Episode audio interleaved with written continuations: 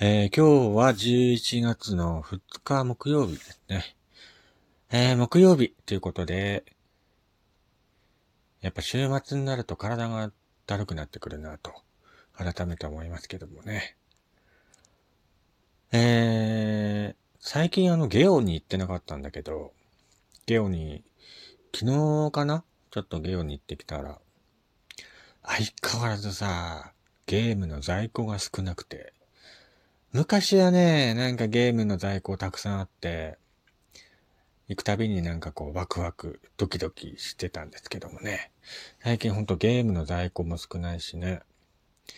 あのー、どうしちゃったのって感じですけどもね。最近あれかなあのー、中古のなんか DVD とかを、その辺をね、えー、見るようになりましたね。あの、ゲオでなんか3本買うと1000円とかっていうなんかレンタル済みの DVD とかあるじゃないですか。あれを見ながら、うーん、買おうかな、買わないかな、みたいな感じでね、覗いたりするんですけど。DVD をね、最近よく買いますね。なんか、え、あのー、レンタルするとさ、返すの忘れちゃうから、思い切って買っちゃうんだよね。そうするとどんどんどんどん家に DVD が溜まってって、とんでもないことになるんだけど まあ、集めてる時もね、楽しいし、ね、家にあれば何回でも見れるしね。まあそういう風な感じで、久しぶりにゲオ行ったかな。うん。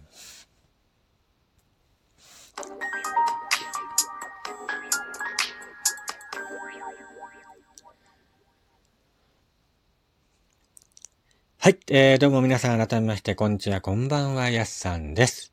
えー、こちらの番組は私がゆるっとその日思いついたことを喋るラジオ番組となっております。えー、今日もよろしくお願いいたします。ということでね。えーと、さっき曜日の話したじゃないですか。なんか木曜日だるいよねっていうので。まあ、こんなお便りが届いていたんですね。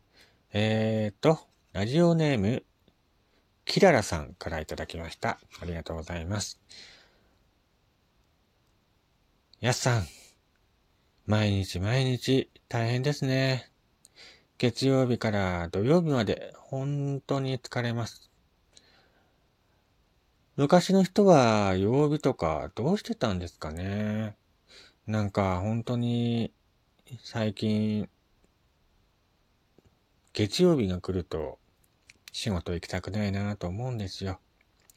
まあそうこう考えてる時に昔の人はどうやってたんだろうなっていうふうにちょっと疑問に思ったのでやすさんに聞いてみようかなと思ってお便りをしました。っていうことですけども。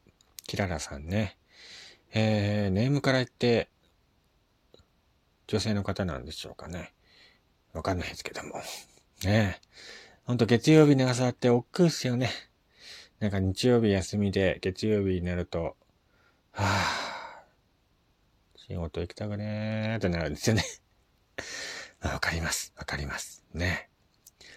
まあ学校の時もね、なんか月曜日から、えっ、ー、と、僕の時代は土曜日も学校があったので、土曜日まで学校行って、日曜日休みで、みたいな感じでね。そうするとまあ月曜日、水曜日あたりまでね、元気なんだけど、木曜日からだんだんこう疲れが溜まってきて、えー、木金土っていう、まあね、だるい曜日を過ごしていましたけども、この曜日は一体いつからあるんだろうかっていうことなんですけどもね。えー、曜日ができたのは確か今から2500年から2700年前なんですね。作ったのは今のイラクという国のあたりにあったバビロニアというね、国の人たちが初めて曜日を作りました。バビロニア人は古くから天文学を研究していて、太陽と月、そして土星、木星、火星、金星、水星の5つの惑星には何か特別な力があると信じていたそうです。他の星の間を動き回ったり、他の星よりも明るく光っているからですね。えー、また月が満月や新月になると地球にある海の水の引き引きが大きくなります。太陽が見えている間は昼という時間になり、隠れている間は夜という時間になります。えー、だから太陽と月、5つの惑星を地球のいろいろな動き、時間などをあらゆるものを支配する神様のようなものと感じていたそうです。バビロニア人は時間のことも詳しく研究していて、すでに1週間という考えを当時持っていました。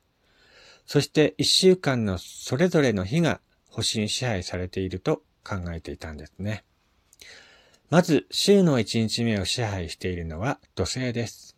そしてこの日は土星の日という意味で土曜日と呼ばれるようになりました。次の2日目を支配しているのは太陽です。太陽は別な呼び方で日輪と言います。日輪の日だから日曜日です。3日目を支配するのは月、だから月曜日。4日目を支配するのは火星で火曜日。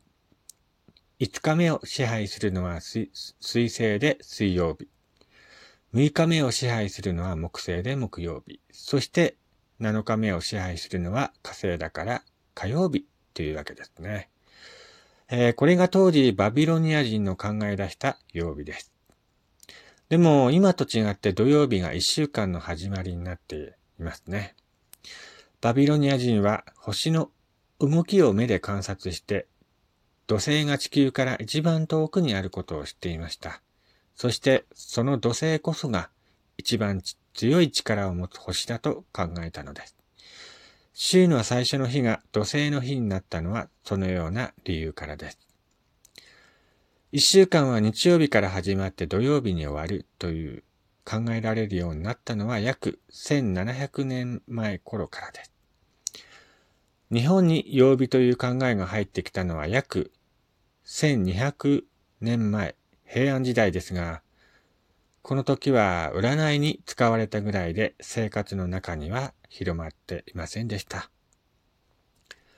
実際に曜日が生活の中に入ってきたのは約150年前、明治時代の初めと言われています。まあ、このようにですね、あのー、1週間というのを初めて考えたのは、えー、今から2500年前から、えー、2700年前、バビロニアという国の人たちが初めて作ったそうなんですね。当時は、その惑星の動きを観察して、えー、決めていたそうなんですけども、毎日星空を見てね、えっ、ー、と、観察していたそうなんですけども、すごいですね。星空を見ながら星の動きを毎日チェックしていたっていうのも、なんか、すごいですよね。だって当時、あれでしょ？望遠鏡とかない時代でしょ？ね。その頃に自分の目だけで星空を見て星の動きを観察していたっていうのは、よっぽど視力が良くないと見えないよね。まあ今と違ってあの、夜になってね、あの、明かりがその辺とか照らしてるわけじゃないから、夜になると本当に星空が真っくらでね、よく見えた時代だったのかなとも思いますけども、それにしても肉眼で星の動きをチェックするっていうのは、すごいなと 思いますね。まあ、この当時からね、こういった曜日っていうのが存在していたそうで、えー、日本に伝わったのはね、約1200年前、平安時代の頃に、えー、曜日が伝わったと言われていますが、えー、この頃にはね、あの、占いとかに使われたぐらいで、庶民の生活の中には全く広まっていなかったそうです。えー、実際にこの曜日が生活の中に入ってきたのは約150年前ということで、明治時代の頃みたいなんですけども、そう考えるとね、あの、こういった曜日が日常生活に溶け込んできたっていうのは本当ごく最近のことなのかなと思いますね。150年前ですからね。明治時代に入るまでは、庶民の間でね、曜日というものが存在していなかったということなのでね、本当に、ごく最近、ごく最近って言ってもまあ150年前ですけどもね、その頃に、あのー、曜日というのが広まっていたそうです。はい。えー、ということでね、あのー、キララさん、お分かりになったでしょうか。ね毎日本当に、大変ですけどもね、毎日、頑張っていきましょう。ね。まあ、あの、昭和の時代にはね、あの、曜日の歌だったか、そういうのもあったような気がしましたよね。なんか月火水木金、月火水木金土日とかって、なんかそんな歌があったような気がしましたけども、戦争が始まったか始まらないかのあたりに流行った流行歌だったような気がしましたけどもね。忘れましたけどまあそういった感じでね、あの曜日がね、広まったのは、まあ、150年前ということです。はい。えー、ということで、えー、今回はですね、あのー、毎日曜日、曜日大変だなって、この曜日はいつから入ってきたんだろうっていうのをね、ちょこっと話していました。えー、もし、面白かった人は、番組フォローしてね。はい。ということで、また次回お会いしましょう。お相手は、やすさんでした。